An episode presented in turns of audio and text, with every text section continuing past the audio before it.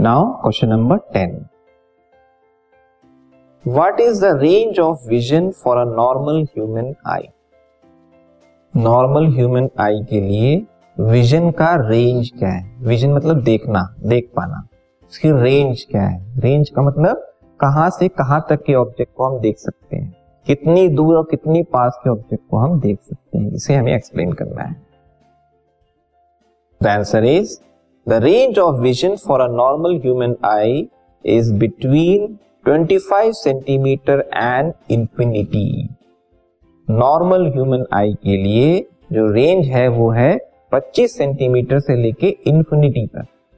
इसका मतलब है पास की जो चीज़ें हैं वो 25 सेंटीमीटर या उसके बियॉन्ड होंगी तो हमें दिखेंगी।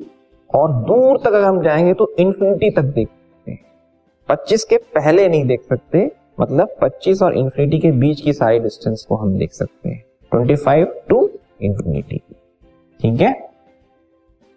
और ये नॉर्मल ह्यूमन आई के लिए है। डिफेक्ट अगर है तो वी वैल्यूज़ क्या हो जाएँगी? चेंज हो जाएँगी। मतलब नॉर्मल ह्यूमन आई है, वो 25 सेंटीमीटर से इंफिनिटी तक देख पाएगा। लेकिन अगर डिफेक्टेड है, मान लीजिए वो हाइपरमेट्रोपिक है ठीक है? मतलब पास के ऑब्जेक्ट्स को क्लियरली नहीं दिख रही हैं तो उसको 40 सेंटीमीटर मान लो उसका नियर पॉइंट होगा तो 40 से वो इन्फिनिटी तक देख पाएगा। ठीक है? ऐसे अगर वो मायोपिक है तो इन्फिनिटी के ऑब्जेक्ट को देखने में this podcast is brought you by Hub Hopper Shiksha Abhiyan अगर आपको ये पॉडकास्ट पसंद आया तो प्लीज़ लाइक शेयर और सब्सक्राइब करें और वीडियो क्लासेस के लिए शिक्षा अभियान के यूट्यूब चैनल पर जाएँ।